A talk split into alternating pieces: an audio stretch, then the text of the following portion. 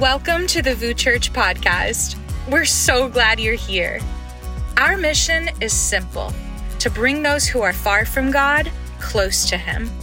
People are our heart, and Jesus is our message. Together, we go into the night, fearlessly taking the gospel into every space of our society. Stay up to date with our community by subscribing to this podcast. Now let's check out this message Gates and Stone from Pastor Manouchka Charles. I want to welcome our friends and family tuning in online and our friends at Everglades Correctional Institute. Can we thank God that we're not just here in this room, but God's doing amazing things all over this place. And we're going to get into God's word. You can turn your Bibles to Psalm 118 and it is Palm Sunday, and I just want to take a moment to encourage you. This week is an important week in the Christian calendar. That you're, if you're a follower of Jesus, that really this week is the culmination of our faith. That everything that we believe really culminates on this week. So Jesus last week on earth, and I encourage you take some time to get into the text today. Take some time to get into the text this week to read God's word, to read the story. Like this week, as I was studying, I wanted to get into the story. I wanted to feel what they would have felt as he entered into Jerusalem, or what it would have been like when he was turning over tables, or what it would have been like to be at the Last Supper. And just take some time to get into God's word this week. As we prepare for Easter, as we get ready, read the stories that lead up to what we believe. I believe that God's going to reveal himself to you, that you have an opportunity to fall in love with Jesus again this week.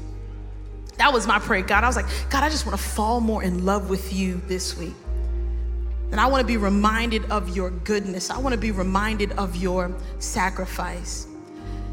And as we look to the text, Psalm 118, it says this it says, Open for me the gates of the righteous I will enter and give thanks to the Lord. This is the gate of the Lord through which the righteous may enter. I will give thanks, for you answered me. You have become my salvation.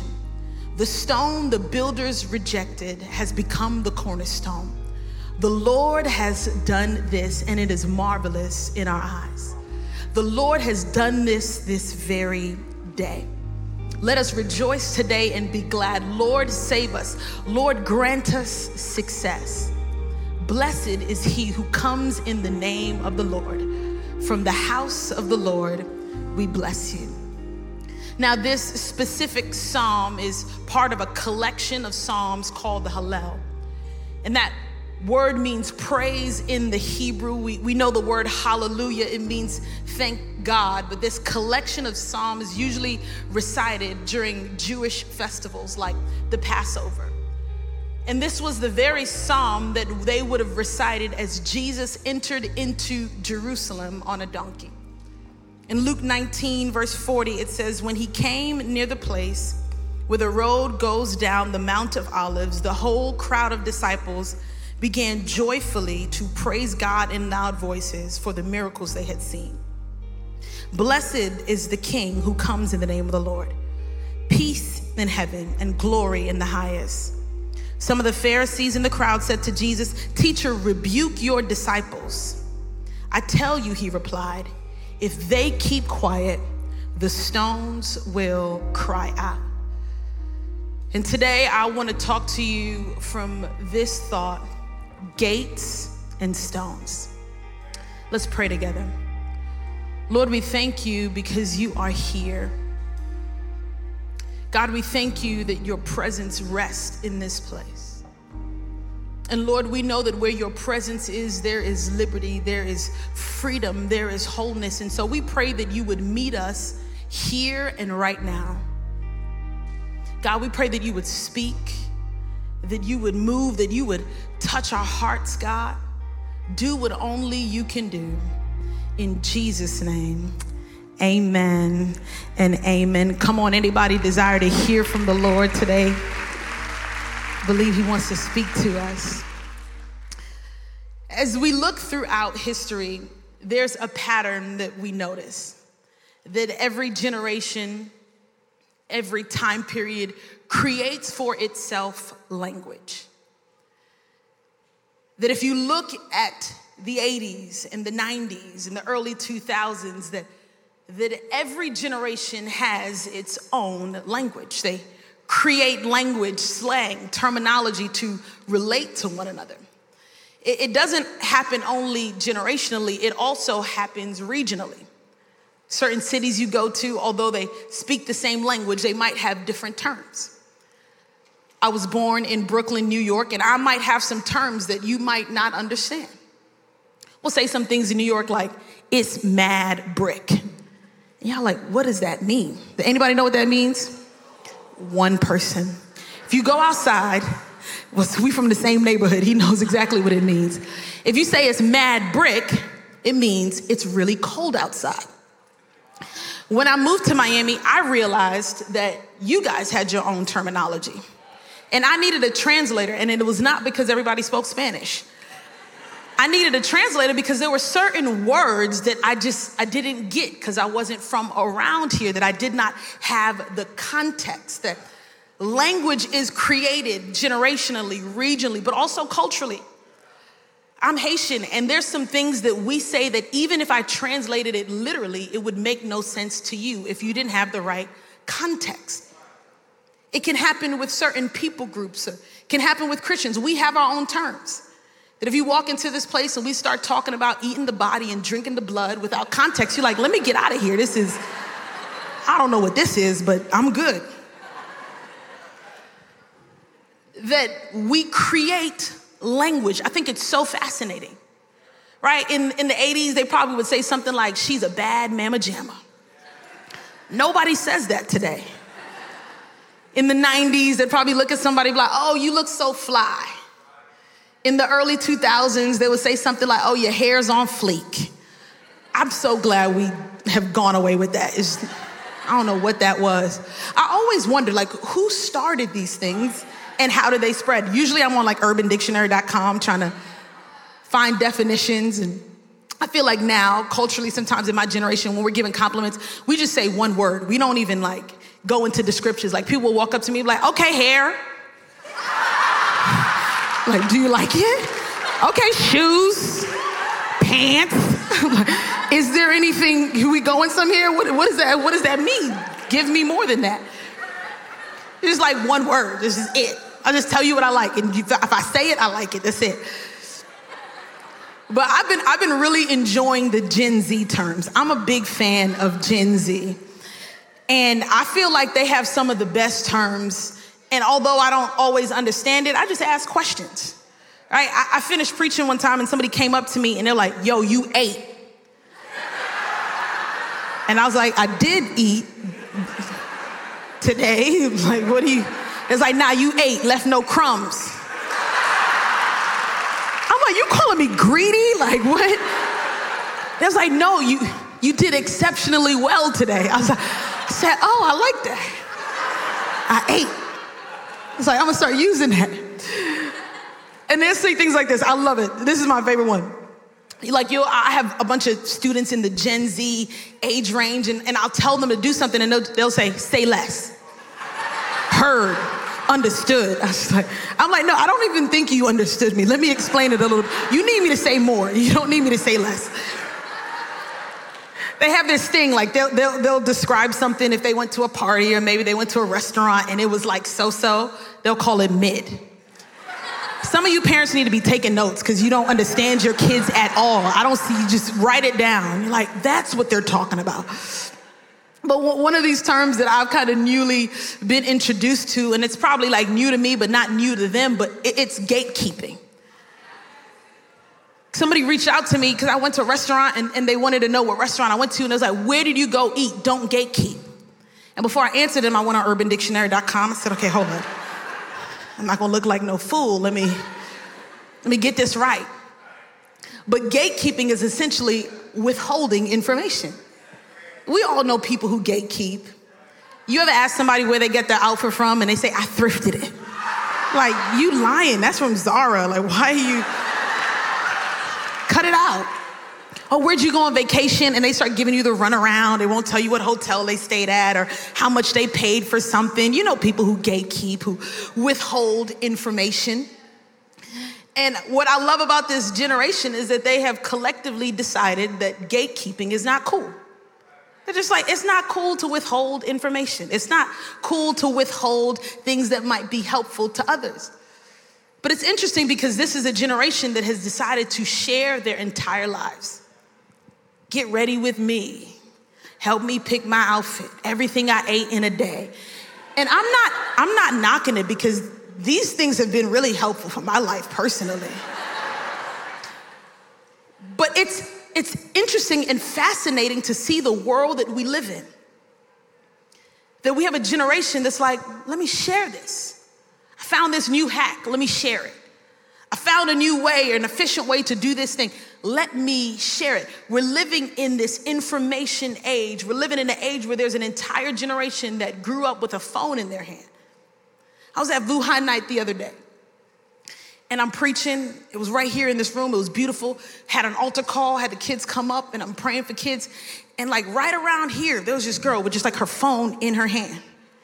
And I'm like, is she gonna put it down? I'm like laying hands on kids and praying for kids she still has a phone up. And I'm like, all right, Lord, bless her followers, bless her influence. I didn't say that, I'm kidding. I'm like, I'm gonna just, I'm gonna just pray for you. It's just like a whole generation where they live out their entire lives online. They share everything that they see. They've decided not to gatekeep. And gatekeeping is as old as time.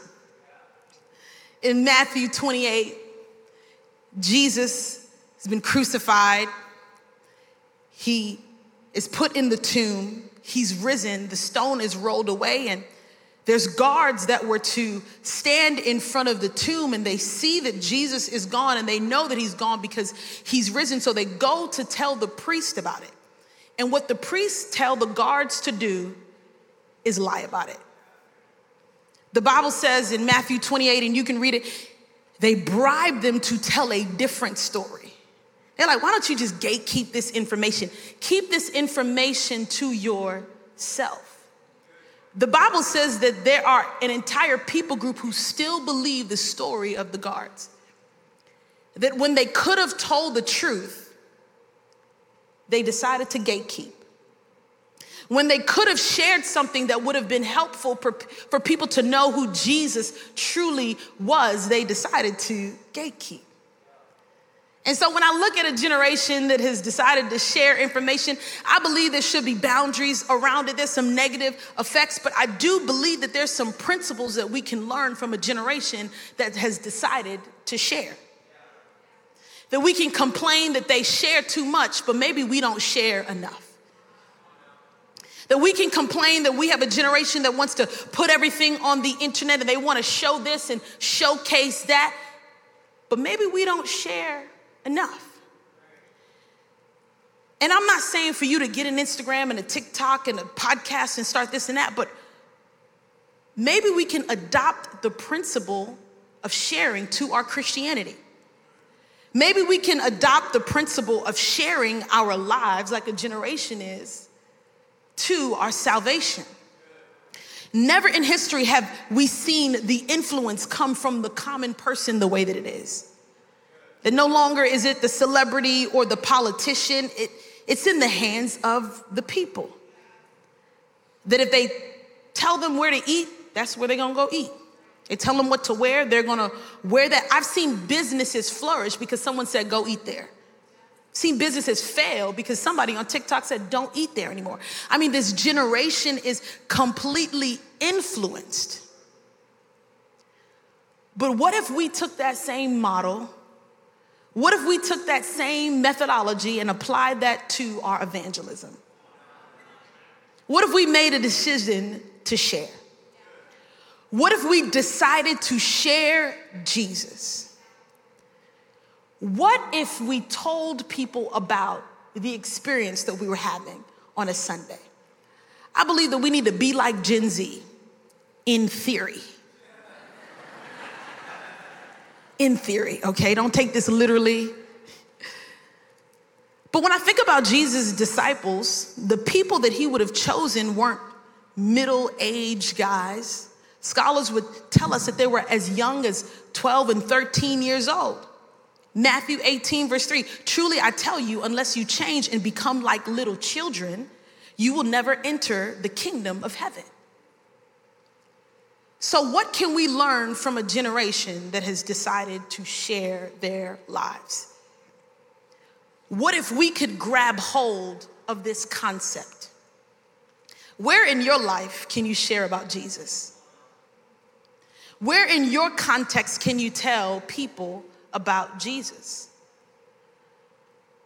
I had for a long time believed, before I was a pastor, before I was preaching, that Jesus, I can't bring Jesus into the workplace.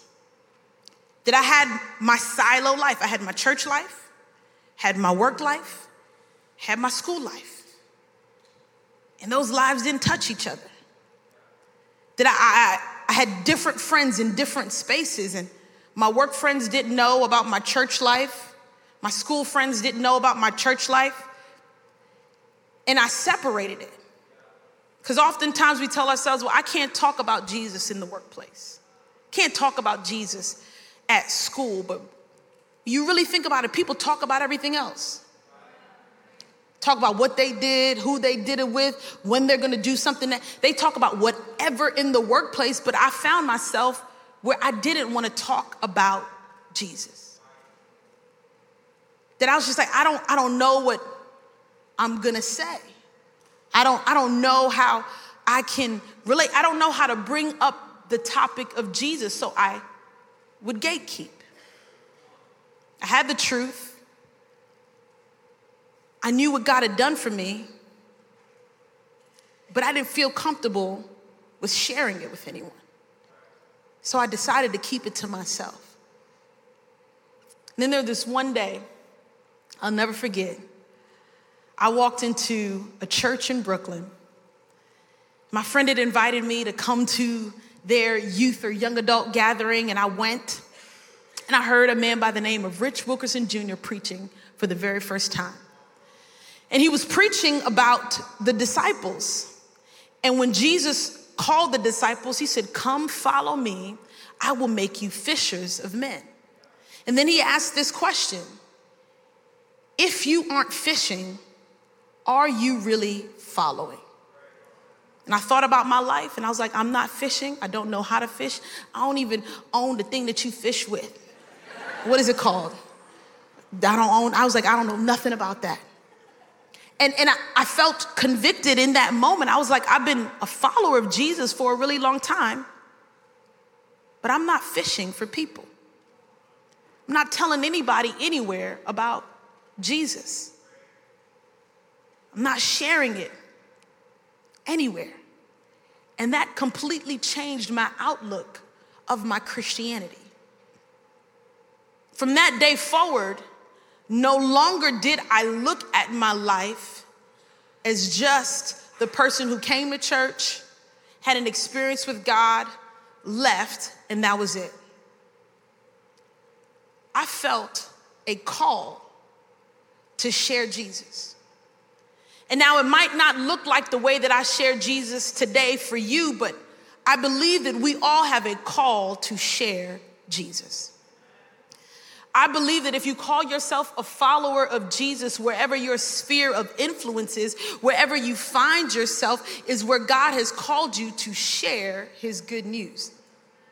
And so on your job, you probably have that coworker that maybe comes in every day and tells you about their problems. And instead of saying that's crazy over and over again, why don't you offer to pray for them?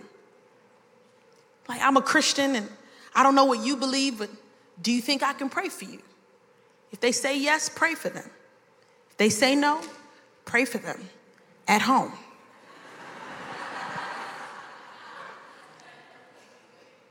that we have, I believe, a call and a mandate to open up the gates for people that your story is a seed, that your life is a seed that can open up the gates for people to see Jesus. So I've decided that I'm not going to gatekeep.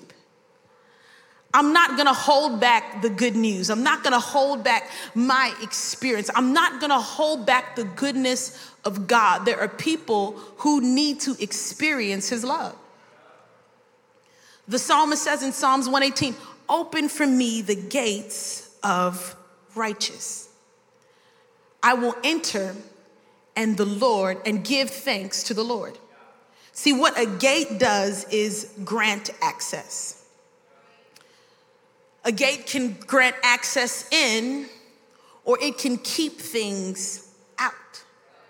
And I believe that God has called us to open up the gates so that we can experience Him in a new way.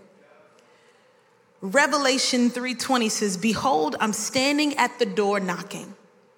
If your heart is open to hear my voice, and you open the door within, I will come into you and feast with you, and you will feast with me.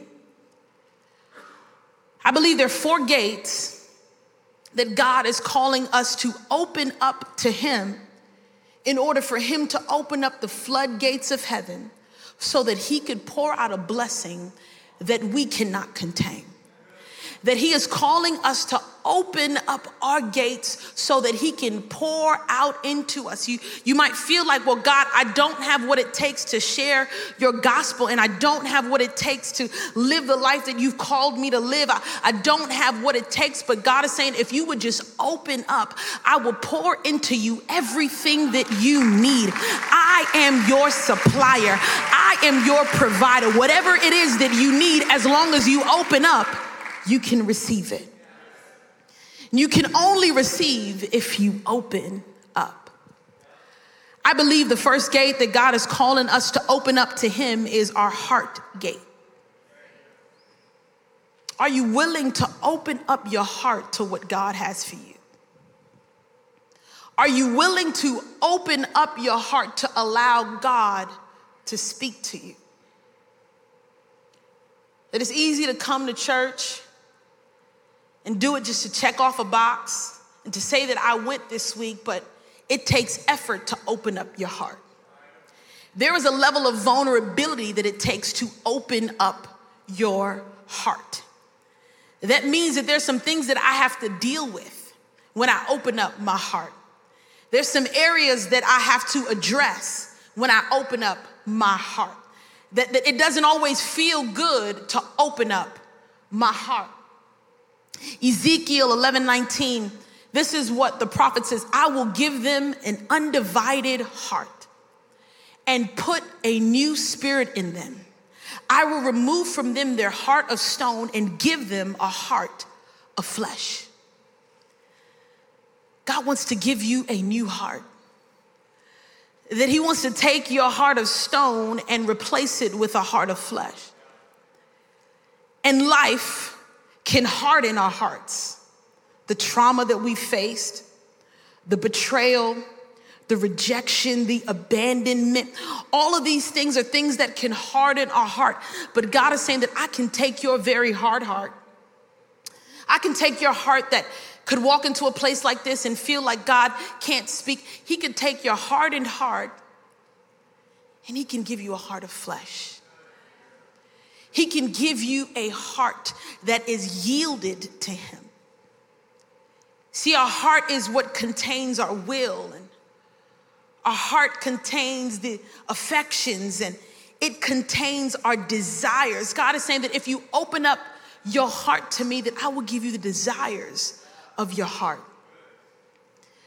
That I will even help to adjust your desires to my will, but, but you have got to open up your heart. Above all else, guard your heart from for everything you do flows from it. That everything that you do will be dictated by what's in your heart. And I can't trust everything that is in my heart unless I give it to God. Unless my heart is yielded to Him, unless my heart is given to Him, I can't trust what's in my heart. And so we have to open up our hearts. He desires to transform it. The second gate is our eye gate. that we have to open up our eye gate. That the Lord desires to give vision and He desires to give clarity, and that can only happen when we open it up to Him. The Bible says that the eye is the lamp of the body. If your eyes are healthy, your whole body will be healthy. And so, if I could just get my vision right, if I could just get what I see right. So, what are you looking at? What can your eyes see? What have you exposed your eyes to? God is saying, I have good plans for you, but, but I need you to open up your eyes to see me. The third gate that we have to open up to God is our ear gate. We have to stop taking advice from everybody. And that's advice, but I think that's some decent advice. Stop taking everyone's advice. We've got a lot of voices, a lot of things that we're listening to. And sometimes we're trying to decipher what do I need to listen to? What do I need to follow? And the Bible says, My sheep listen to my voice. I know them and they follow me. And so, if you're wondering what you need to listen to, you need to listen to God's word. If anything that somebody is saying to me does not align with God's word as, as it pertains to the advice that they're giving to me, then maybe I don't need to heed their advice. Okay, what does God say concerning this thing? I hear your advice, but how does it line up with what God says? I want to hear what God says. We have to open up our ears. Just too many distractions, too many voices. We've got to open up our ears to hear from God. We also have to open up our mouth gate. That every story in here matters. That your voice matters, your sound matters. And many of us, we have been silenced. Silenced by shame, silenced by fear, silenced by what would somebody think about me. That the Pharisees, said to Jesus, Rebuke your disciples. And he told them, If they keep quiet, the stones will cry out. And I don't want to let a rock cry out for me. I don't want to let a rock praise God in my place. That we have got to open up our mouth gate. See, there is victory in your praise. There is victory in your voice. In Joshua 6, they are given the instruction at Jericho to march for seven days around the walls of the city. Then on the seventh day to march seven times. Then on the seventh time to shout aloud. And it was not until they shouted that the walls came down that I believe that there are some walls that can come down when you open up your mouth. That there have been some walls that have been keeping you trapped for years.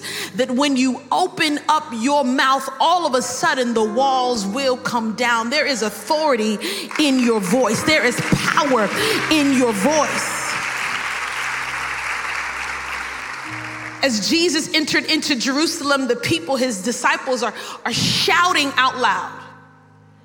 They're shouting this psalm, they're shouting praises to him. And the purpose of this psalm is to be a profound collective gratitude to God. That when these psalms are sung, they're not just to be sung individually, but the very purpose of them is to be sung in community because there is something that happens when I have my story and you have your story and she has her story and we come into the same place thanking the same God. There is something that explodes in a room when someone can express their gratitude. And, and this is what they did. They were in this moment and they begin to praise aloud and express their gratitude. Do you know that there are many benefits to group singing? I did some research this week. And there are some great benefits to singing in groups. And now there are very few places that you probably can sing in a group aside from church. But I was reading about the benefits to the body and to the mind of group singing.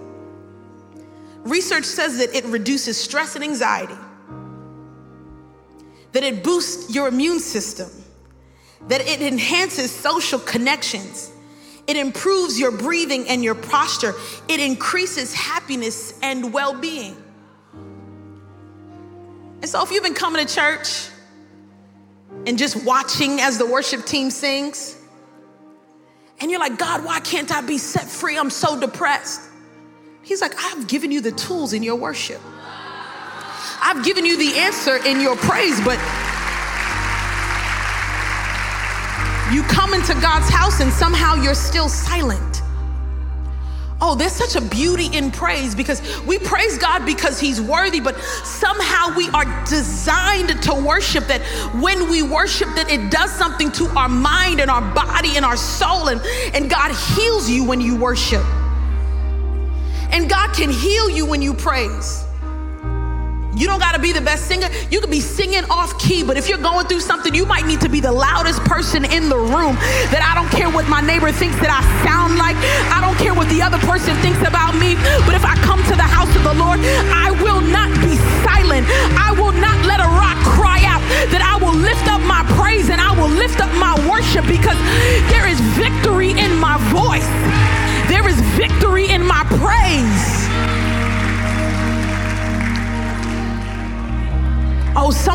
Happens when you worship. There's something that happens when you lift up praise to the one who is worthy of it all. And these are just keys to unlock you into the next season. God has given you the key to open up the gate. There are keys to open up the gate. There are keys for your freedom. There's keys to get you out of depression and keys to get you out of suicidal thoughts. There's keys. But you have to use your key. I can't use it for you. They sound good and they sing good, but they can't use it for you. They can't worship for you. They can lead us and model for us. But the only one that can praise God the way that you can is you. And so the people, they begin to shout and they begin to sing, Hosanna, Hosanna, he who comes in the name of the Lord. And Jesus, he enters into Jerusalem on this donkey. He enters into Jerusalem in the most eastern gate. It's called the Golden Gate. And there's so much significance to this specific gate that Jesus would have walked through. This past November, when our team went to Israel, they were telling us about the Golden Gate. We had come down from the Mount of Olives and we had looked past what's called the Kidron Valley, and there was the Golden Gate the gate that Jesus would have entered into Jerusalem in. But what was interesting was that the gate was sealed. And our tour guide began to tell us that in the 1500s, the Ottoman Empire, they were enemies of the Jewish people, had sealed up the gate with stone. That they had heard prophecy that a Messiah would come from the Mount of Olives down to Jerusalem through the eastern gate. And so they sealed the gate shut. But not only did they seal the gate shut, they built a cemetery in front of the gate.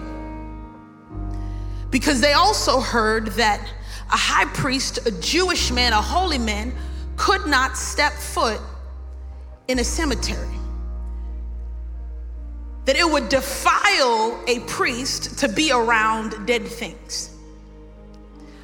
And they didn't believe the Bible, but they still believed the Bible. They were not Bible believing people, but somehow they so believed that the prophecy would be true that they took preventative measures to make sure that the Messiah would not get into Jerusalem. But isn't that just like the enemy? To try to set up obstacle after obstacle to make sure that you don't get to what God has for you? That the enemy will be like, well, maybe if I kill their dreams, destroy their relationship, and steal their peace, if, if I could just put dead things around them, if I could make that business go broke, if I could make that relationship get all messed up, if I could surround them with dead things, maybe, just maybe, they won't get to what God has for them. And as I was thinking about this, I was like, they were right about one thing that the high priest can't be around dead things. Because I know a God that once he steps into a dead situation, that it has got to come to life. Once he steps into that dead dream, it has got to come to life. There is no dead thing in your life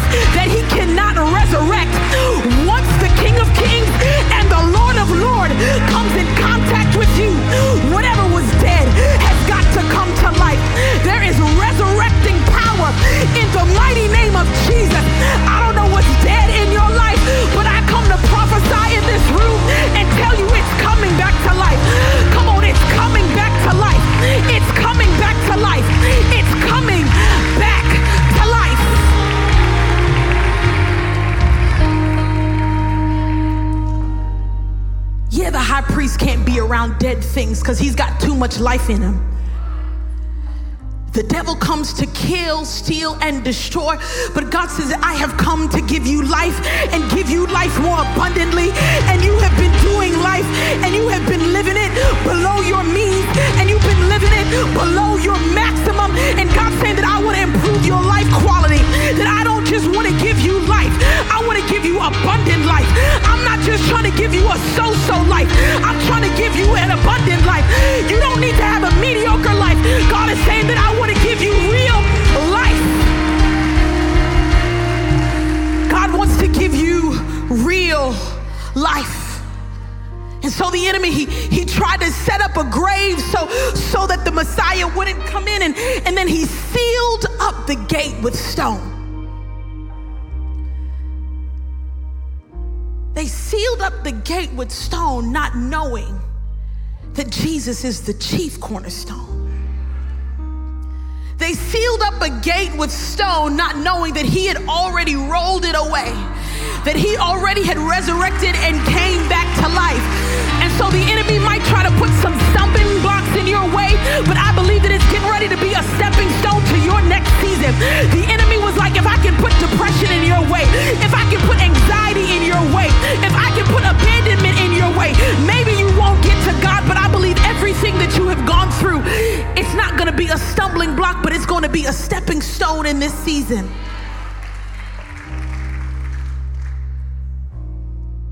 That what he wants to do in you and through you requires you to be open. Being open is, is not a comfortable state. God is like, I want to do surgery on you, but I've got to open you up. That I can't do the work that I want to do in you and through you just on the surface level. That you're like, God, use me, change me, but but just do it on the surface, just do it on the outside, just just do it, do it where it doesn't require me to open up. But if you want to have surgery, you've got to open up. Through multiple surgeries in my life, and every single one, in order for them to save my life, they had to open me up.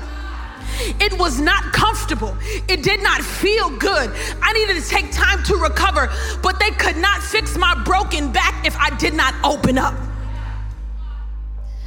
You're like, God, heal my broken heart. He's saying, open up. You're like, God, I need vision. He's saying, open up. You're like, God, I need to hear you. He's saying, open up. God, I need to feel you. He's saying, open up, open up, open up. This is the season where it's time for you to open up to what God has for you. You have been closed off for too long. You've been closed off for too long. The moment that God gets close to you, you, you push him away. And you're like, God, that feels uncomfortable. And God, that doesn't feel good. And I've got to confess my sins. And, and I'm going to have to go to counseling. And I'm going to have to do some things. God, this doesn't feel comfortable. And God is like, if I can bring you to your next level, it's going to require you to open up.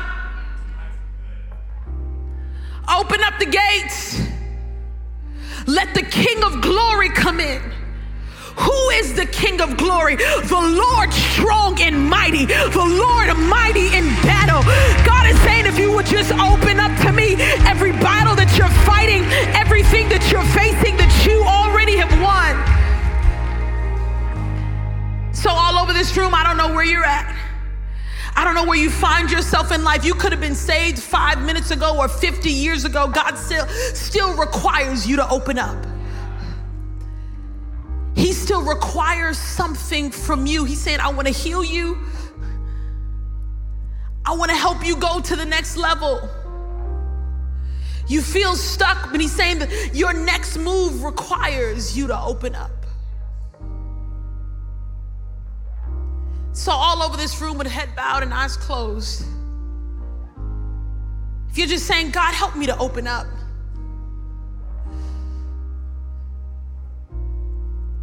God, maybe it's the ear gate that I've got to open. Maybe for you it's the mouth gate. Maybe for you it's the heart. Maybe, maybe for you it's the, I, I don't know what it is for you, but just begin to ask God to open you up. Let that be your prayer. God, open me up. Open me up to the plans that you have for me. Open me up to your will. God, open me up to your way. Jesus, open me up because I believe that, Father, as you open me up, that you're going to begin to draw men onto me. That people will begin to know who you are.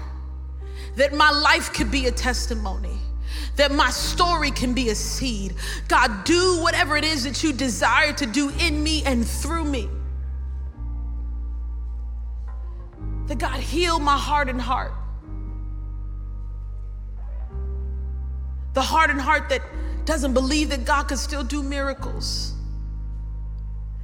The hardened heart that doesn't believe that God could speak to the situations. The hardened heart that doesn't believe that God could bless and heal and transform. So heal us, God, from the inside out not just a surface level work. I'm tired of surface level work, but God, do something in me. God, transform me, transform my mind, transform my speech, transform my life. God, transform me.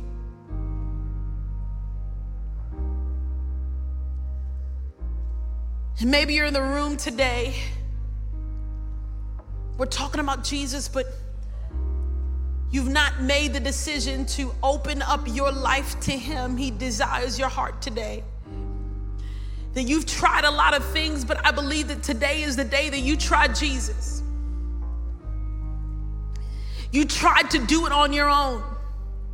That you tried to fill the void by yourself. You didn't come here by accident. This is not just the thing that you come to check off a box. There is life change in this room. So if that's you, I'm gonna count to three and you can just lift up your hand saying, That's me. I wanna receive Jesus in my heart. The Bible says that if you believe in your heart and confess with your mouth, you will be saved. If you're in the room today and you wanna receive salvation, one, Jesus died so that you could have new life. Two, you don't have to wait for Easter Sunday. You don't have to wait for another moment. You don't, you don't have to wait for another thing. Three, if that's you saying, Jesus, I want to give you my heart. I want to surrender my life. I want to give you my all wherever you are in this room, additional seating, wherever you find yourself. Just get away with God and just say, God, I surrender. Church, can we all lift up our hands together with our friends and pray this simple prayer together? Say, Dear Jesus, I believe that you died so that I could have new life. Today, I give my heart to you. I, heart to you. I, believe, that I will receive, all that you have for me. In Jesus' name, amen and amen. Come on, with a loud voice, can you just respond? Come on, can you just lift up your voice and give him a shout if you're grateful in this room? Come on, can you thank him?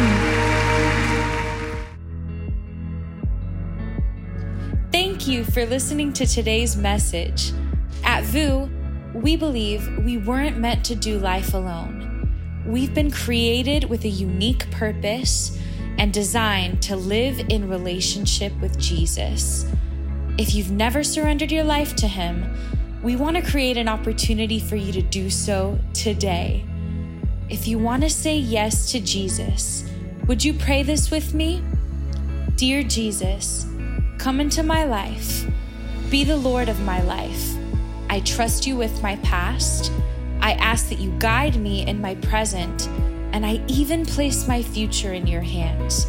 I'm yours, Lord, now and forever. In Jesus' name, amen. If you made the decision to follow Jesus today, we want to partner with you in the next steps of your faith journey. Go to vouschurch.com slash online. We love you.